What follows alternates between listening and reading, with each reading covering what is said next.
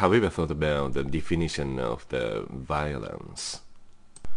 Usually, physical violence is treated as stereotyped violence in the society.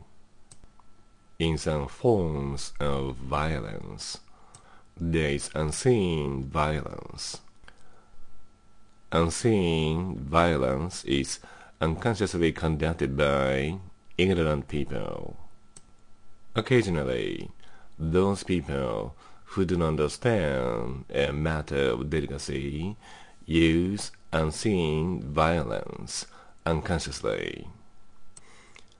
Above all, those people who don't understand a matter of delicacy should know that ignorance is the biggest violence.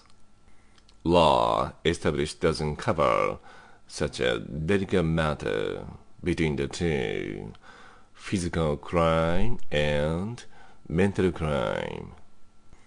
Now, we began to think of those things quite seriously. What is the meaning of crime? Moreover, what is the essence of the crime? How do we need to take action as an essential human being?